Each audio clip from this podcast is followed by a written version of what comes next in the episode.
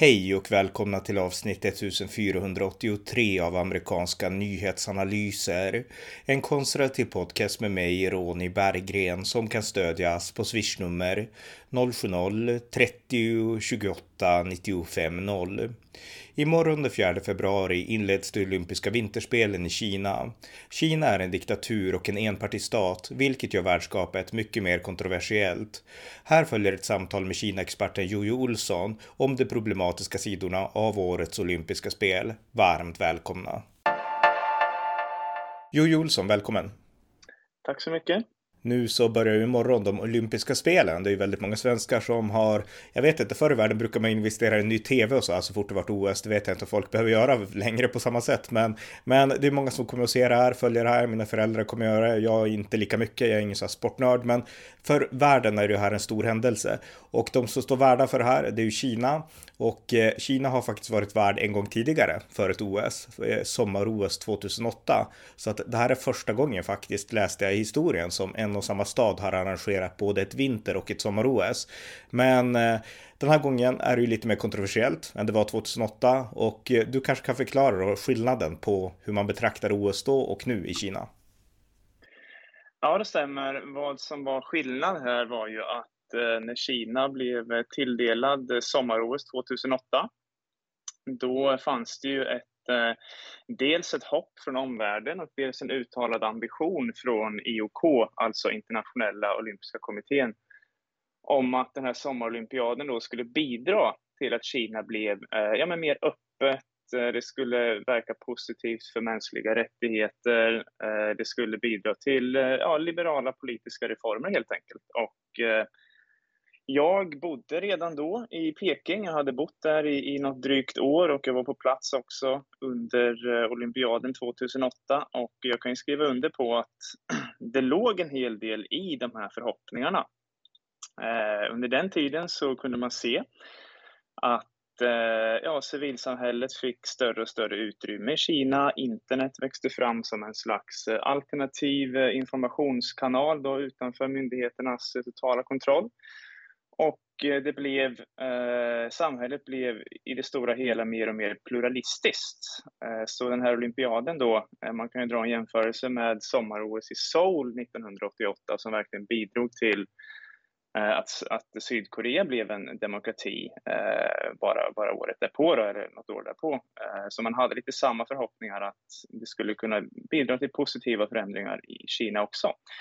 Men som de flesta vet då tyvärr så har utvecklingen blivit eh, i stort sett den motsatta. Eh, framförallt efter att Xi Jinping blev president eh, 2013 så har eh, situationen i Kina blivit eh, mer och mer repressiv vad gäller eh, ja, men allt från eh, att eh, ja, helt enkelt krossa olika rörelser inom civilsamhället, eh, trycka ner yttrandefrihet och pressfrihet och eh, använda hårdare metoder mot, mot, mot aktivister och framförallt då som vi har sett eh, i olika områden som Hongkong och Xinjiang så, så har man gått väldigt hårt fram. Och, eh, därför kan man då inte säga att det finns samma slags förväntningar att de här eh, den här vinterolympiaden nu då, som börjar imorgon, att den ska leda till några slags positiva reformer eh, i, i Kina. Eh, Kina blev tilldelat de här spelen 2015. Man blir alltid tilldelad då sju år i förtid så man ska hinna förbereda eh, all infrastruktur och, och allt annat då kring, kring olympiaden. Men i takt med att eh, Kina då har blivit mer och mer eh, repressivt, att övergreppen har eh,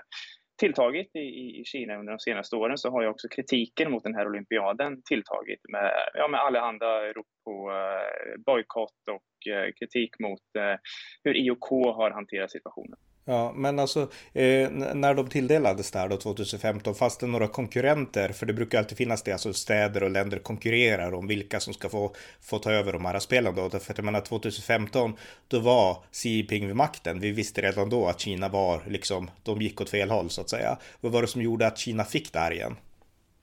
Ja, det var lite intressant för att eh, det här kom ju ganska tätt in på eh, vinterolympiaden i Sochi i, i Ryssland då 2014 som blev den dyraste vinterolympiaden eh, genom tiderna. Och eh, man kan väl säga att aptiten att arrangera de här eh, spelen har ju minskat i takt med att utgifterna har, har ökat. Att OS har blivit en slags eh, ja, men, prestigefylld pengamaskin och eh, stort eh, engagemang snarare än den här eh, idrottsliga eh, fokuset som, som, som fanns från början. Då. Så eh, om vi ser då 2015 när det skulle avgöras vem som skulle arrangera eh, årets vinter-OS. I slutomröstningen så fanns då bara Peking och Almaty i Kazakstan kvar som de två alternativen. Så från IOKs håll så pekar man gärna på då, eh, för att avfärda den här kritiken, att ja, men vi hade bara två stycken diktaturer att välja mellan, eller auktoritära samhällen att välja mellan, för att demokratierna ville inte ställa upp. Men då ska man också klart för sig att eh, det fanns fler eh, städer som hade lämnat in en ansökan till att börja med. En sån ansökan eh, som har fått väldigt mycket uppmärksamhet, eh, det är Oslo som eh, också då övervägde att arrangera eh, vinterolympiaden i år, men eh, de drog tillbaka sitt bud. Norge drog tillbaka det här budet och en av anledningarna till det var att IOK hade utfärdat en lång kravlista på vad, vad man ville då ha, hur man, hur man ville behandlas för att man ens skulle överväga att lägga de här spelen i Oslo. Och på den här kravlistan då så fanns det exempelvis då att ja, men hela IOK ska bjudas in till ett cocktailparty med den norska kungen som ska betalas för kungahuset. Eh, man ska få en eh, ceremoniell välkomst eh, vid, vid, flygplatsen. Man ska ha dedikerade vägfiler. Man ska ha hotellbarer som är öppna extra länge och alla i kommittén måste alltid hälsas med ett leende av all hotellpersonal. Alltså, det, det, det, får, jag bara skjuta in där? Det här låter väldigt absurt, men det här var alltså OS-kommitténs krav på Norge för att Norge skulle få det här värdskapet? Det här var den internationella olympiska kommitténs kravlista för att man ens skulle överväga att ge Norge spelen. Och eh, liksom Fifa och Uefa så har ju IOK tyvärr blivit en väldigt elitstyrd, korrupt organisation och eh, sådana här eh, krav skrämmer ju givetvis bort många eh, demokratier. Den här eh, listan kravlistan läckte ju till norska pressen och det var väl inte hela anledningen, men det var en del av anledningen till att man då inte ville fortsätta och gå vidare med sin ansökan. Men i länder som Kina och Kazakstan, ja, där uppstår det ju av särskilda skäl inte en lika stor debatt kring, kring sådana här saker. Då.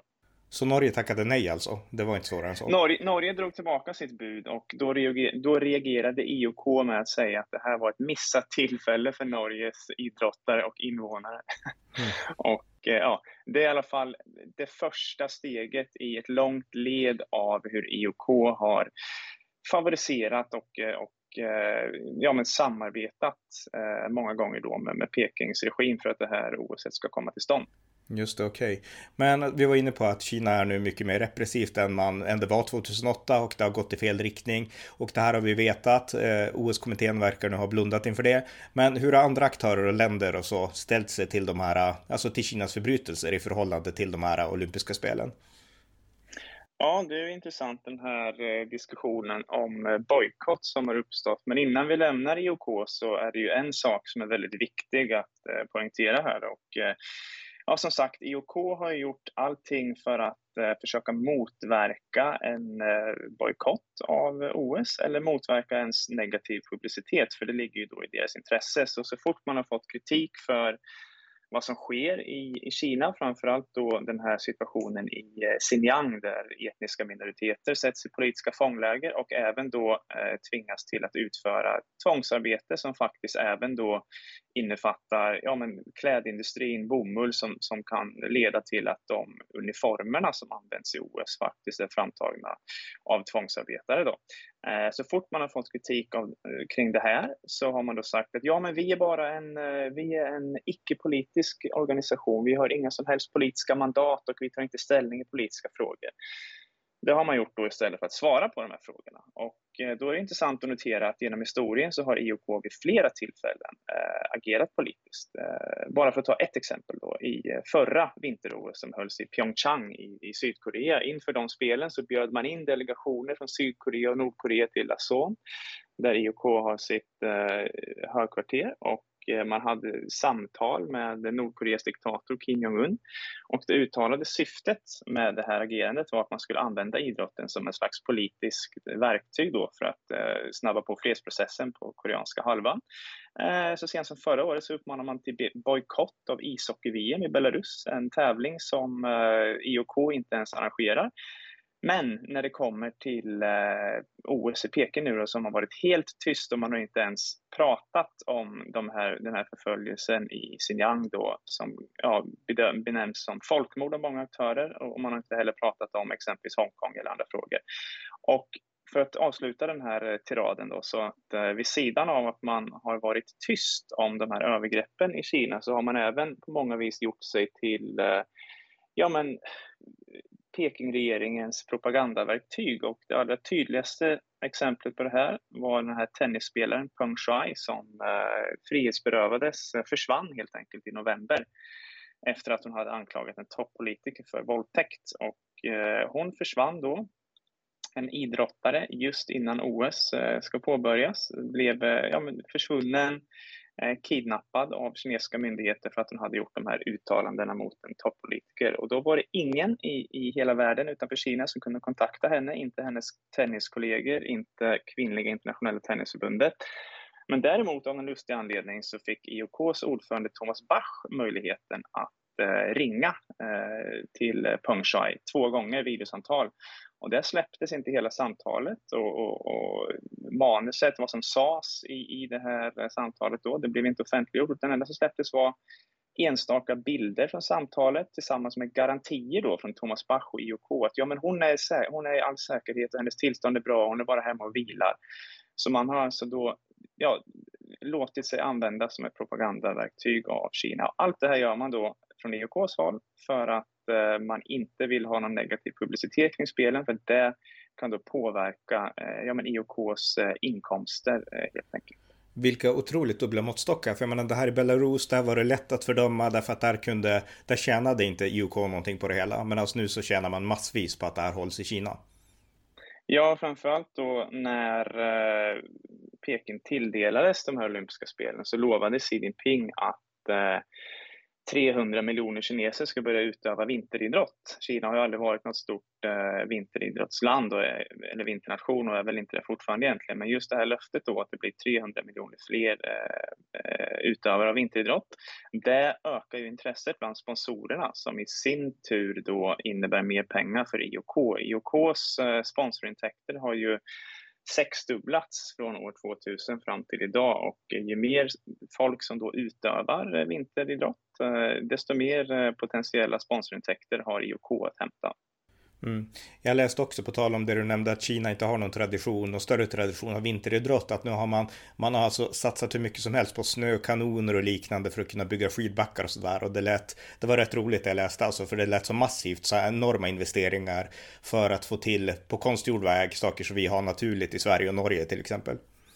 Ja, jag har ju själv bott i Peking i eh, nästan åtta år, då, lite mer än sju år. Och, eh, det här är ju en av världens torraste platser under vinterhalvåret. Det ligger precis i utkanten av Gobiöknen. Och, eh, det här alpina skidcentret där man ska hålla utförsåkningstävlingar och eh, ett par andra tävlingar då. Det, det snöade i fjol två centimeter eh, mellan eh, januari och mars. Och, eh, för, för, att kunna, ja, för att kunna garantera att det finns nog med snö så har man då eh, dels dragit särskilda vattenledningar, byggt särskilda vattenreservoarer och eh, installerat omkring 300 jättestora energislukande snökanoner som ska slunga ut eh, ja, över 200 eh, miljoner liter vatten och inte då bara i skidbackarna utan man ska även då eh, se till att eh, spraya snö över skogar och fält kring OS-byn så att det ska se fint ut då inför OS-kamerorna. Och eh, det här som sagt eh, konsumerar ju dels eh, stora mängder energi och, och dels så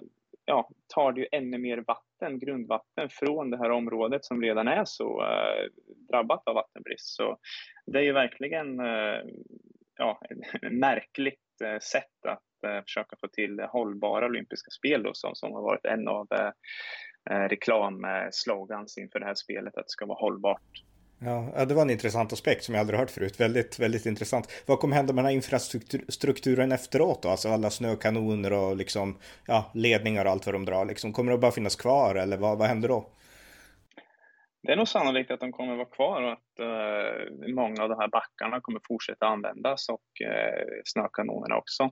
Eh, framförallt om man vill eh, fortsätta att eh, sträva mot det här målet, att man ska ha över 300 miljoner utövare av, vinteridrott och med största sannolikhet så kommer ju Kina också att ansöka om fler OS i framtiden och då kommer ju den här infrastrukturen väl till pass.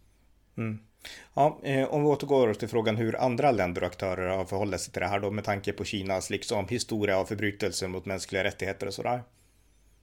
Ja, det har ju varit en väldigt stor diskussion om bojkott innan det här OS då. Och eh, då kan man dela upp den här eh, diskussionen om bojkott. Dels gäller det ju deltagare. Dels gällde regeringar, politiker, vilka som ska åka dit och eh, ja, titta på spelen, närvara vid spelen. Och dels så gäller det också sponsorer eh, som också då har utsatts för påtryckningar, ja, utsatts för, som man säga, varningar att Eh, deras eh, varumärken kan ta skada av att koppla samman med eh, ja, men folkmord i Xinjiang, förtrycket i Hongkong och eh, den allmänna repressionen som råder i Kina.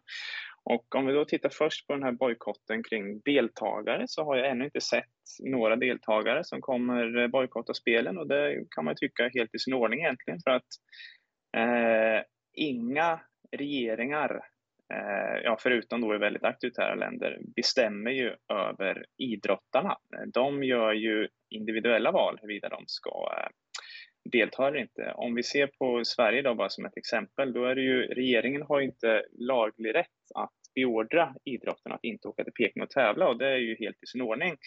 Det är den svenska nationella olympiska kommittén som, som tar beslut i den frågan istället. Då. Så jag har inte sett, eh, ja, det enda landet faktiskt som, som helt bojkottar OS, det är Nordkorea. det är lite roligt, men det, det har att göra med, med covid-19 och deras extrema politik kring det. Då. Om vi sen går inte, inte med mänskliga rättigheter alltså? Nej, det finns inte mänskliga rättigheter. Däremot så sa de att bojkotten beror delvis på covid-19 och delvis på att den USA-ledda alliansen har gjort allt för att förstöra spelen. okay. så det var deras förklaring. Mm. Och eh, om vi då konstaterar att inga deltagare, ja, förutom Nordkorea, då, kommer att bojkotta spelen, eh, vilket heller inte var särskilt eh, väntat, så kan vi gå vidare till det här med politiker och regeringar då. Och, eh, där meddelade USA ganska tidigt, jag tror det var i eh, mitten av december eller, eller kanske ja, i början, mitten av december, att man ska införa då en diplomatisk bojkott mot OS. Och det innebär då att eh, man eh, inte påverkar idrottarnas möjlighet att tävla, men att man inte kommer skicka några representanter från, från regeringen. Och eh, sen dess så har då eh, flera andra länder, som exempelvis Storbritannien, Kanada, Australien, Eh, Japan de har följt efter och sagt att eh, vi kommer inte att skicka några eh, regeringsföreträdare på grund av ja, med mänskliga rättigheter och andra anledningar så, så kommer vi att bojkotta de här spelen diplomatiskt. Sen är det intressant att notera att Danmark gick ut och gjorde likadant i mitten av januari och den danska utrikesministern Jeppe Kofod heter han om jag inte minns fel. Han sa då att Danmark hade försökt jobba inom EU för att få till en gemensam EU-bojkott mot eh, vinterolympiaden i Peking. Men man hade inte kunnat, ja, man hade inte nått någon enighet inom unionen för att många länder motsatte sig det här. Då. Eh, om vi tittar på hur det ser ut i Europa så är det Polens president och Serbiens president kommer åka dit och närvara vid invigningsceremonin. Sen kommer eh, tre, fyra mindre länder också skicka representanter. Det handlar om, eh, ja, jag tror det var Luxemburg och eh, ja, andra relativt små länder. Eh, de flesta länder gör dock som Sverige och eh, det är då att man skickar inga regeringsföreträdare att eh, delta vid invigningsceremonin eller titta på, på spelen, men man ja, benämner det heller inte som en diplomatisk bojkott. Man vill inte reta upp Kina men samtidigt vill man då inte skicka några företrädare för att det ser dåligt ut, dels för den inhemska opinionen och, och dels för ja, men andra länder som, som eh, bojkottar OS. Och eh, det är då väldigt smidigt, eh, som man har kunnat gjort då i Sveriges fall, som regeringen har gjort, att man skyller på covid-19. Man säger att vi skickar ingen på grund av, av covid-19. Mm. Så, så ser det ut, eh, den politiska bojkotten. Och sen vilka kommer närvara vid spelen då? Det är också intressant att titta på. Den första som meddelade sin närvaro här vid invigningsceremonin, det var ju då Rysslands president eh, Vladimir Putin. Och eh, efter det så eh, har eh, ja, ett par dussin, säga omkring 15-20 eh, mellan tummen och pekfingret. Eh, statschefer har meddelat att man kommer att åka dit och vara med på invigningsceremonin. Men det är ju då eh, länder som snarare kanske då vill visa sin lojalitet mot Kina än just att man är en framstående vinternation och därför stöttar sina idrottare eller att man är där för eh, för uh, hängivenhet in, inför då vinter, vintersport. För att det här är alltså länder som ja, men, Pakistan, Qatar, Förenade Arabemiraten, Saudiarabien.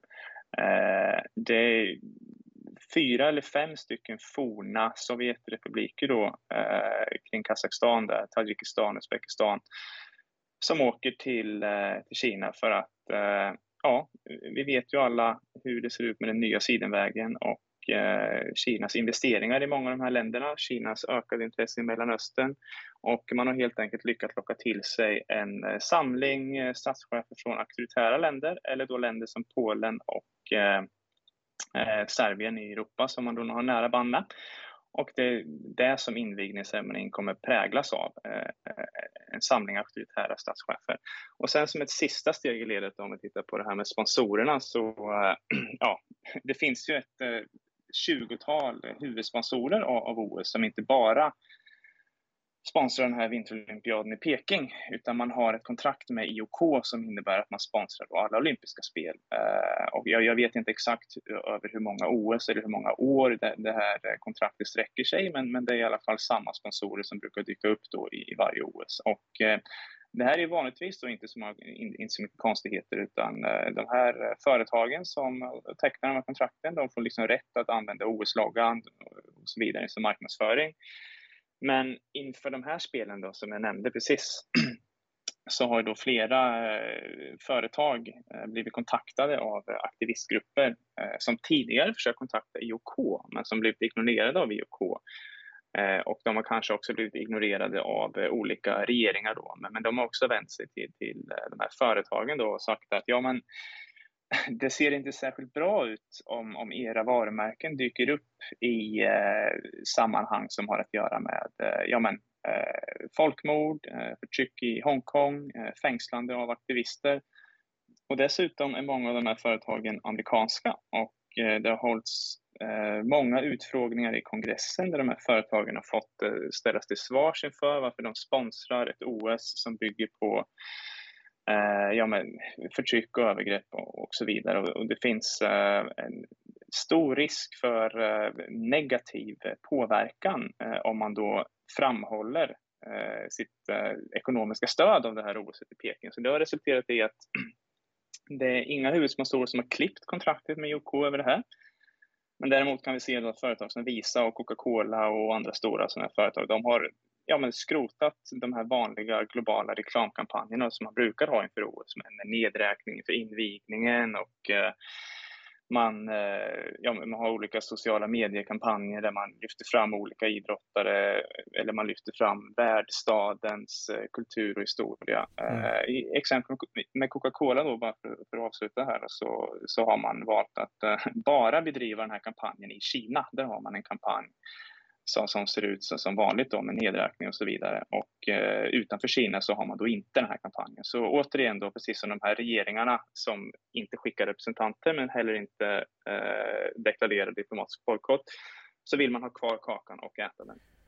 Ja, just det. Eh, du nämnde tidigare att Putin var den första världsledaren som kom dit. Eh, jag minns 2008, då var det lite så halv, halvaktig storpolitik också, därför att då var även USAs president, nu kommer ju Biden inte närvara, men då var George W. Bush där. Och det här var i samband med att Putin och Ryssland hade gått, gått in i Georgien. Och det här var det första mötet mellan Bush och Putin sedan dess. Jag tror att det var ungefär samtidigt. Och eh, det skrevs ganska mycket om det minns jag. Det kommer inte vara några liknande liksom alltså politiska aspekter av det hela liksom på plats i år? En viktig politisk aspekt är att alla ledare som kommer dit, eller i alla fall de flesta, de kommer ha möjlighet att möta Xi Jinping eh, personligen. Eh, I alla fall Putin och eh, Thomas Bach, IOKs ordförande, han träffade då Xi Jinping, ja det var väl förra veckan då när han landade i Peking och han blev då den första utländska dignitären som träffade Xi Jinping på nästan två år.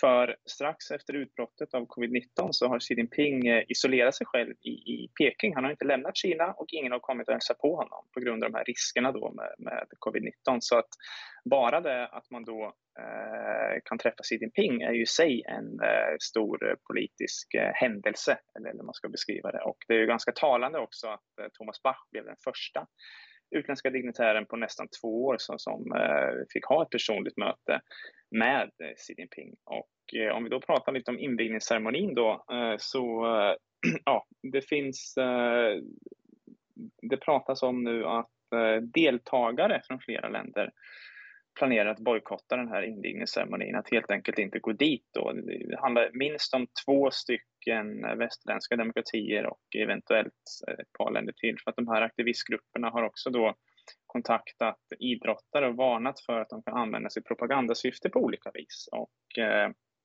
det kan ju gälla då fototillfällen med eh, kinesiska tjänstemän som eh, annars har gjort sig skyldiga för eh, övergrepp och, och liksom blivit utsatta för eh, olika sanktioner. Det kan eh, röra fototillfällen framför kanske skyltar eller slogans, banners med slogans som man inte kan läsa och som kanske är politiska.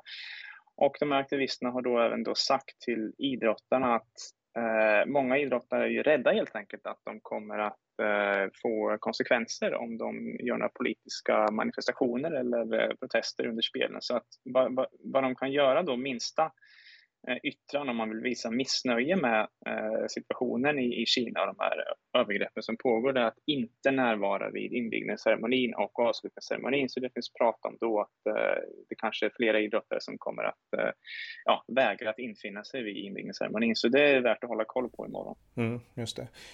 men du nämnde då att, att Xi Jinping han håller sig isolerad på grund av, ja, man kan säga då, rädsla för covid-19 i nästan två års tid. alltså hur har Kina förhållit sig till alltså covid-19 i förhållande förhållande till den här stora, ja, det här stora värdskapet ändå som definitivt ökar risken för smitta. För det kan man inte komma ifrån när det kommer folk från hela världen till en och samma, ja, till en och samma plats. Mm, Kina är egentligen det enda landet i hela världen som fortfarande då har den här nolltoleransen som strategi gentemot covid-19 och det innebär ju då att enstaka fall av covid-19 eh, föranleder ju stora nedstängningar av eh, det kan vara allt från eh, hela städer till eh, fabriker och hamnar. Och mycket riktigt då ett par veckor, eh, för ett par veckor sedan i januari så upptäcktes det första fallet av omikron, covid-19-varianten omikron i Peking. Och på grund av det där enda fallet då, så avbröt man all biljettförsäljning så att eh, tidigare så skulle man ha en begränsad biljettförsäljning för allmänheten för att få in lite åskådare men nu eh, så kommer ingen då kunna köpa biljetter på grund av att man är rädd för den här spridningen då. Och eh, det här eh, de här skyddsåtgärderna som man har tagit eh, inför OS eh, är ju väldigt extrema, eh, minst sagt. Det handlar alltså om någonting som kallas för ett stängt bubbelsystem där alla deltagare. Det gäller alltså idrottare, funktionärer, journalister, alla som ska närvara vid spelen. De kommer leva i, i den här då så kallade stängda bubblan. Det är inte en fysisk bubbla utan det är då eh, ett upplägg som innebär då att alla i OS har ingen kontakt alls med eh, resten av befolkningen. Man har byggt staket kring OS-arenorna för att ingen ska kunna ta sig i närheten och givetvis för att folk heller inte ska, ska gå ut. Då. Eh, för att ta ett exempel hur, hur extremt det här, det här är så har eh, Pekings befolkning blivit uppmanade att om ni ser eh, en olycka med ett fordon där deltagare från OS är inblandade, gå inte fram och hjälp till. Eh, vänta på att tjänstemän som jobbar med OS kommer dit. Eh, som, om det sker en olycka och folk skadas, då ska man då gå därifrån eller stå vid sidan av och titta på på, eh, på bekvämt avstånd. Då. Och eh, det här då just det här med covid-19, det har ju lett till många problem för att eh, redan nu så har ju då idrottare och journalister börjat eh, anlända till Peking och eh, vad gäller då olika medier så är det många som ja, har skurit ner på, på sin personal med ganska kort varsel. Vi har exempel i Sverige som Discovery och eh, Sveriges Radio som bara nu i veckan eller förra veckan meddelade att man inte kommer skicka eh, mer folk till Peking eller att man inte kommer skicka så många som det var tänkt från början. För att när man anländer till Peking så testas man då mot eh, covid-19 och även om man testat negativt i Sverige så kan man testa positivt i Kina och anledningen till det är att de här nivåerna av ja, vad det nu är man mäter, de eh, behöver inte vara lika höga i Kina som i Sverige för att man ska få ett eh, positivt eh, testsvar. Det innebär då att eh, flera journalister från eh, Discovery och Sveriges Radio, de har testat negativt i Sverige för, in, inför avresa, sen testar de positivt i Kina och blir satta i eh, sträng karantän. Och det har då gjort att många, många medieföretag inte har uh, velat skicka uh, mer, mer, deltagare. Och vi har ett extremt exempel vad gäller en idrottare som det kom ut information om, om idag. Det var en belgisk eh, kvinnlig deltagare i skeleton. Alltså den här eh, sporten som är som en rodel fast man ligger med huvudet före, vilket ser helt livsfarligt ut. Mm. Eh, hon hade då testat positivt när hon anlände till Peking, trots att hon testat negativt flera gånger i Belgien innan hon eh, reser till Peking. Och det resulterade då i att hon var tvungen att åka och sätta sig i karantän i, i tre dagar i ett slags hotellrum efter det så blev hon upphämtad av en ambulans som sa att nu ska vi köra tillbaka dig till Osby. Men istället så körde de henne till ett sjukhus där hon skulle sitta, eh, facilitet eh, i eh, anslutning till ett sjukhus där hon skulle sitta i karantän ytterligare en vecka trots att hon då hade testat negativt i sin inledande karantän. Och det, de körde alltså dit henne eh, under förevändning att hon skulle åka till Osby. Och eh, efter det så spelade hon in en video när hon grät och berättade om sina upplevelser, att hon inte klarade av att sitta i karantän och att hon är helt krossad för att tävlingarna kommer förstöras för henne och så vidare. Vilket då eh, lyckligtvis nog fick resultatet att de flyttade henne till en karantän i OS-byn istället då för det, för det här. Men, men det är liksom bara en, eh, en illustration av hur, eh, hur allvarligt eh, hur allvarlig situationen är och hur, hur, man då från arrangörernas sida hanterar eventuella fall av, av covid-19. Men, och, ja, missar, hon sin, miss, ja, missar hon sin medverkan, vet du det? Jag läste om det här tidigare idag och eh, hennes tävlingar ska väl börja om det var 7 februari var försök och sen var det 11 februari. Så det fanns risk att hon skulle, att hon skulle missa det. Oavsett om hon då ja, om hon kan komma ut till de här tävlingarna så ja, det är ju knappast positivt för en idrottare att sitta i karantän och ha den, både den här fysiska och psykiska påfrestningen då innan man, man ska ställa upp i sin viktigaste tävling någonsin.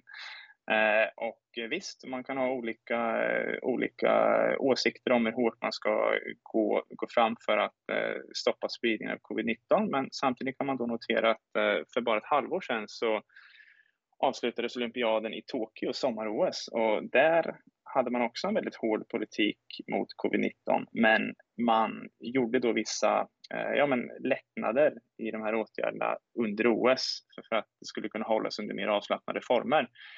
Och eh, ja, det har man vägrat göra i Peking trots att IOK då har försökt att övertyga eh, den här lokala organisationskommittén om att man, man kanske då inte ska eh, bete sig på det här viset eh, så, så har man då inte velat kompromissa allt från Kinas sida.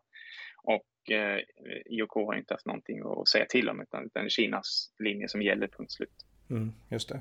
Ja, intressant. Finns det mer att säga om det här, om hur Kina förhåller sig till covid-19? Det kanske var det viktigaste just vad gäller covid-19 under spelen. Eh, sen finns det ju en rad andra mekanismer under spelen också som handlar om övervakning och censur och så vidare. Det kanske vi också kan gå in på för att det är samma sak som, ja, det begränsar så att säga idrottarna och deltagarna på samma vis ja. som covid-19. Nej men berätta det, för jag menar det är ju intressant. Mm. man tänker på att hade det här hållits i, i väst, då hade man såklart haft covid-19 begränsningar. Du nämnde Japan, men man hade inte haft liksom begränsningar på grund av att man är en diktatur. Så hur har diktaturen spelat in i det här då? Mm, det finns ju allt det där talesättet om att man ska särskilja idrott och politik och, och så vidare. Och IOK har ju då framhållit att man är en opolitisk organisation och, och allt sånt här. Va? Och, eh, inför sommar-OS i Tokyo förra året så införde IOK nya riktlinjer om att man då inte fick eh, som deltagare göra några som helst politiska manifestationer. Och eh, nu inför eh, OS i Peking då så har ju ledningen varit väldigt oroad för att det ska bli någon form av ja, protest eller aktivism under spelen. Då.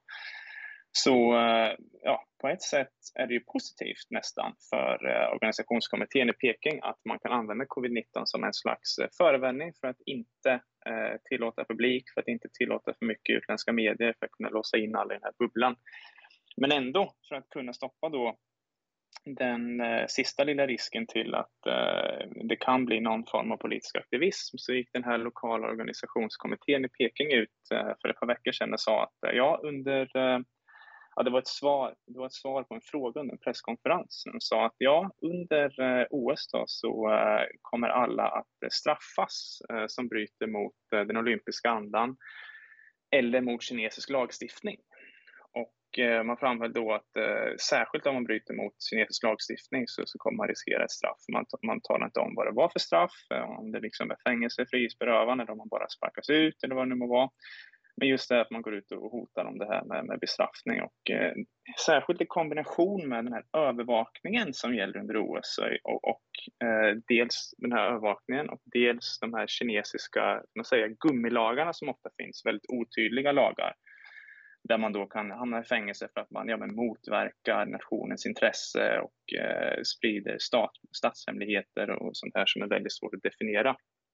Eh, Eh, så är det här, eh, ja, det här hotet om att man då riskerar straff för att bryta mot kinesisk lagstiftning eh, är väldigt allvarligt. Och ett exempel på den här övervakningen då som man kommer utsättas för som deltagare i OS det är att alla som är där, oavsett om du är idrottare eller funktionär eller, journalist, så måste du ladda ner en hälsoapp till din telefon. Och den här hälsoappen då ska officiellt användas för att eh, rapportera din eh, hälsostatus till arrangörerna, huruvida du har feber eller ont i halsen och din kroppstemperatur och så vidare. Men samtidigt då när man har tittat närmare på källkoden i den här appen så innehåller appen ett Eh, filter för politiskt känsliga termer. Eh, appen kan samla in personlig information från eh, användarens eh, telefon och även då spela in eh, röster, eh, spela in ljudfiler från, från den som använder det. Så att det är liksom bara, bara ett exempel på de här orosmomenten som alla deltagare, funktionärer och media måste rätta sig efter i, i, det här, i, i den här olympiaden. Mm.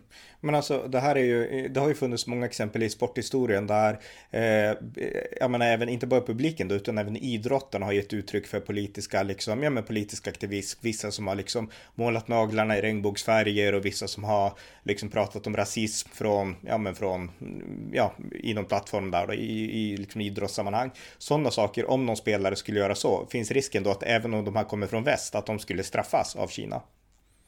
Ja, den här risken finns absolut och eh, det är ingenting som är uppdiktat eller, eller som jag sitter här och hittar på, eh, utan det här är ett eh, reellt hot som har lett till åtgärder, eh, vad heter det, förebyggande åtgärder från, från många håll. Jag läste tidigare idag att eh, amerikanska eh, utrikesministeriet och eh, säkerhetstjänsten, de, de jobbar hårt för att eh, eh erbjuda säkerhetstjänster till alla deltagare och de har diskutera fram ett, eh, en speciell handlingsplan, hur man ska agera om det är någon deltagare som blir frihetsberövad och det finns alla möjliga med försiktighetsåtgärderna då, som, man, som man har infört eh, inför just det här eh, OSet. Och det har vi ju sett vid många tillfällen tidigare att eh, den kinesiska regimen idag är inte längre rädd för, för att då kidnappa eh, utländska medborgare. Nu tror inte jag personligen att man skulle döma en, en toppidrottare till, till eh, fängelse, va? men, men eh, definitivt om, om vi bara då eh, ponerar att någon skulle eh, veckla ut någon slags banderoll eller ha en sån här tröja där det står befria Peng Shuai, den här tennisspelaren då, som vi pratade om förut, eller, eller någonting kring Xinjiang då finns det ju en, eh, då är det ju väldigt viktigt från kinesiska myndigheters perspektiv att man statuerar exempel och man ingriper direkt och får bort den här personen oavsett nationalitet. Så här, så här skulle man inte vara rädd att arrestera liksom en amerikansk eller svensk idrottare? Man skulle inte bry sig liksom? Mest sannolikt är att man genast arresterar den här personen och sen eh, sparkar ut personen från landet, bannlyser personen från tävlingarna. Det, det, är vad jag skulle tro.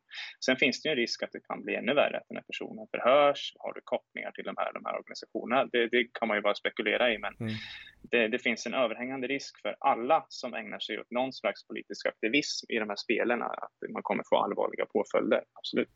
Ja, jätteintressant. För jag menar, det här, det här visar ju liksom att aktivism kan behövas. Samtidigt så ser vi aktivism här i väster, sport i synnerhet i USA, där det nästan politiseras in absurdum, liksom, där man ska ta ställning politiskt om man är en idrottare, så där går det fel åt andra hållet. Så att, eh, ja, intressanta verkligen. Eh, men ja, men framförallt ja. bara om man ska tillägga någonting på det här, så framförallt eftersom IOK annars har som väldigt hög svansföring när det kommer just till politik och mänskliga rättigheter. Jag nämnde ju tidigare det här med vad man gjorde inför OS i Sydkorea, att man uppmanade till eh, bojkott av hockey-VM i Belarus. Men vi har också sett då i, i Sochi i vinter-OS som var där 2014 att man Ja, men man eh, uppmanade ryska myndigheter att, att se över liksom uppgifter om obetalda löner till arbetare. I Tokyo så uttryckte man också oro för byggarbetares eh, villkor.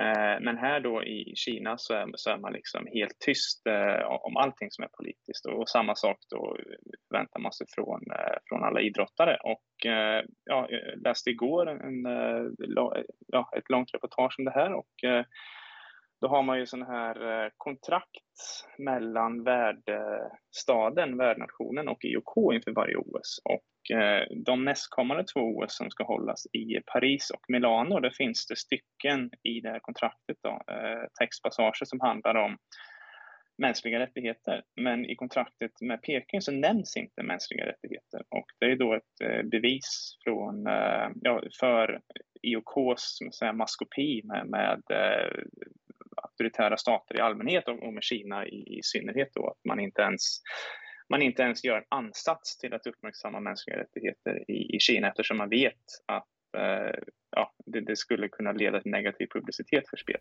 Ja, det här är ju väldigt allvarligt för världen, för jag menar då kryper vi inför en diktatur och låter de här totalitära fasonerna hållas.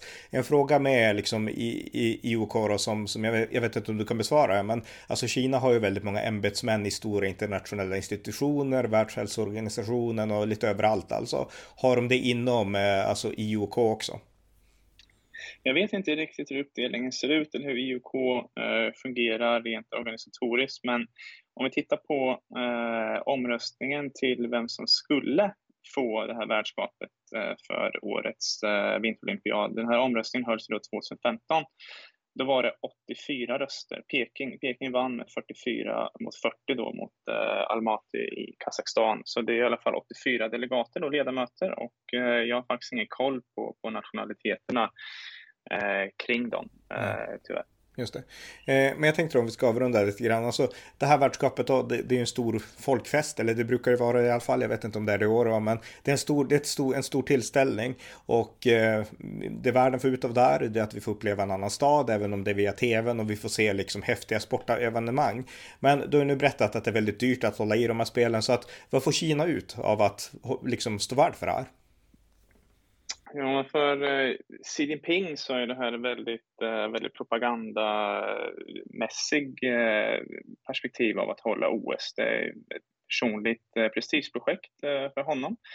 Om vi tittar på 2008, vad det hade för eh, resultat då, så, så 2008 kan man ju säga var, man brukar säga att, eh, jag vet inte den svenska termen, men come out party, att man liksom eh, kommer ut som en stormakt. Att 2008 i Peking med den här eh, jättelika invigningsceremonin och, och allt det här eh, nya arenorna och allt som hade spenderat så var det som att spelen 2008 var ett bevis på att Kina höll på att Eh, bli en eh, världsmakt, en, en stormakt på alla sätt och vis då, sportsligt och kulturellt och ekonomiskt.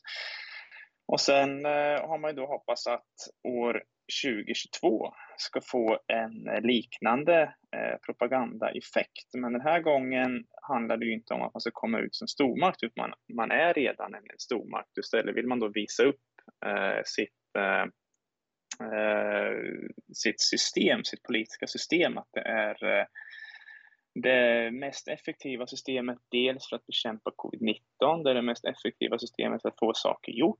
Vi har nyss pratat om att många demokratier då inte vill eh, ansöka om vinterolympiaden för att det finns en allmän opinion mot dyra tävlingar som OS som blir ännu mer dyra i och med IOKs förväntningar då på, på eh, de här tävlingarna. Och eh, då kan man då visa från kinesiskt håll att eh, vi kan få det här gjort jättesnabbt. Vi, vi kan arrangera ett eh, OS och förbereda all infrastruktur och så här. Så det är ett propagandafönster helt enkelt, att man kan arrangera den här olympiaden eh, under eh, pågående pandemi också. Så det är en aspekt. Eh, det är ju inte första gången som, eh, som en regim använder OS i propagandasyfte. Det mest tydliga uppenbara liknelsen det är ju i OS i Berlin 1936 som ofta används som en slags ja, men, parallell eller jämförelse mot, mot vad vi kan förvänta oss av det här OSet. Då. Och sen har vi då Xi Jinping som jag nämnde att för honom så är OS eh, en personlig prestige för att eh, han utsågs redan 2008 då inför sommar-OS som ansvarig för de här slutgiltiga förberedelserna. Och det var en slags eh,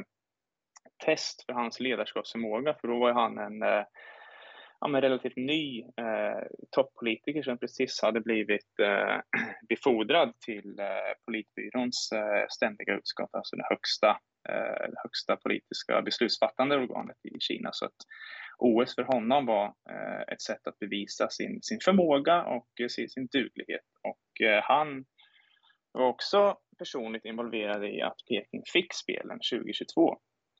Eh, då han lovade då inför det här budet att Kina ska bli ja, ett förtrollat land för vintersport och som jag nämnde förut att det ska vara 300 miljoner utövare och eh, i den här eh, eh, upptakten, förberedelserna till vinter-OS, så har han också varit involverad i, i allting. Eh, eh han har varit ute och eh, besökt de här eh, byggarbetsplatserna där, där, där ny infrastruktur byggs. Han eh, har eh, varit med och designat OS-byn och valt märkena som ska användas till utrustningen och, och så vidare. Och eh, för honom personligen så, så är det dels då den här prestige Eh, personliga prestigen och dels att han vill få ut de här kinesiska eh, propagandaslogans eh, som man då har har, har börjat torgföra i, i samband med OS. Då. Det här, ja, men mänsklighetens ödesgemenskap, som är den här globala utformningen som Kina vill göra av det politiska systemet.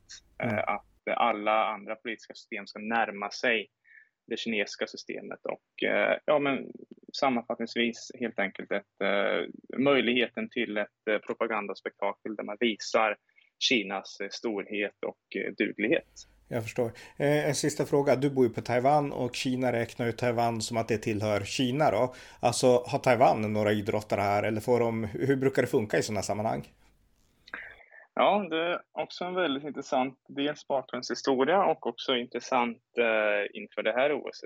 För att eh, ja, men Kina ersatte Taiwan som, eh, som eh, kinesiska truppen då, 1954 har jag läst mig till. Och eh, från 1954 så fick Taiwan alltså inte längre vara med i OS. Eh, då eh, Peking, eh, Pekings eh, myndigheter skickade istället då en trupp som var Kina. Och eh, det dröjde 30 år till någon gång på 80-talet, 70 eller 80-talet, någonstans där, innan Taiwan återigen fick vara med i OS. Och då fick man inte vara med under namnet Taiwan, utan då fick man vara med under namnet kinesiska Taipei. Så det är fortfarande den flaggan då som eh, taiwanesiska idrottare tävlar under. Det är inte den taiwanesiska flaggan och inte Taiwans eh, namn, eh, utan det är namnet kinesiska Taipei med en särskild flagga som tagits fram bara för idrottsliga sammanhang. Eh, och eh, Taiwan gjorde faktiskt väldigt bra ifrån sig under sommar-OS i, Tokyo. Jag tror man fick tre eller fyra guldmedaljer och en hel rad andra medaljer. Så det blev lite som en så här, ja, men uppvisning av eh, för taiwanesiska idrottare. Eh, nu då, inför eh, vinter-OS i Peking, så det är ju givetvis så att Taiwan inte är någon stor vintersportnation, men man har ändå, jag tror det är tre deltagare. Det handlar om ett par skridskoåkare och jag tror det var också någon utförsåkare. Och, eh, så man har skickat en, eh, eh ett eh, lag då för att vara med och tävla. Och eh, Taiwan meddelade också då att man skulle inte eh, skicka någon delegation till invigningsceremonin. Eh, nu för någon vecka sedan meddelade man det. Men i, eh, jag tror det var igår eller i förrgår så gick man ut och sa att jo, men nu ska vi skicka en eh, delegation till invigningsceremonin ändå. Och anledningen till det var att IOK den 29 januari, alltså för några dagar sedan, eh, hade skickat ut påstötningar till Taiwan och eh, andra eh, olympiska kommittéer, nationella olympiska kommittéer och sagt att ni har alla ett ansvar för att vara med på den här invigningsceremonin. Det står de olympiska eh, olympiska stadgarna att alla måste närvara vid, vid invigningsceremonin. Så IOK försöker alltså fortfarande i detta nu eh, trycka på, utöva påtryckningar mot eh, de idrottare och ledare och funktionärer som har anlänt till Peking att de måste infinna sig vid invigningsceremonin. Just det. Mm. Ja men jätteintressant. Men eh, med det sagt så om du inte har något att tillägga så vill jag tacka. Ja, jag tror vi fick med det mesta. Ja. Eh, så eh, det är bara ja, det, det är lite dilemma så här, ska man titta på, på OS eller inte? Det är många som har försökt att då utfärda en slags, eh, ja men tagit initiativ till att utfärda en slags tittarbojkott då, att, att eh, man ska låta bli att titta på det här OS på grund av alla skandaler som omgärdar det. Men samtidigt som, ja, ja, för mig själv exempelvis. Eh, jag måste ju titta på invigningsceremonin om jag ska kunna analysera vilka budskap som framgår där och vilka som mm. medverkar där och vilka som bojkottar det. Så ja, eh, det blir ju givetvis inte lika det känns inte lika roligt för många att titta på det här OS som, eh, som det gör vanligtvis då. Men samtidigt så kommer jag i alla fall titta sparsamt. Men, men ja, det ska bli intressant att se om eh, tittarsiffrorna, eh, de globala tittarsiffrorna, om, om de blir lägre än, eh, än vad de brukar vara. Mm, ja. Okej, okay, men tack så mycket. Ja, tack så mycket. Det var avsnitt 1483 av amerikanska nyhetsanalyser. En podcast där världen förklaras ur ett konservativt perspektiv. Stöd gärna på swishnummer 070-30 28 95 0 eller via hemsidan på Paypal, Patreon eller bankkonto. Det var allt för den här gången. Tack för att ni har lyssnat.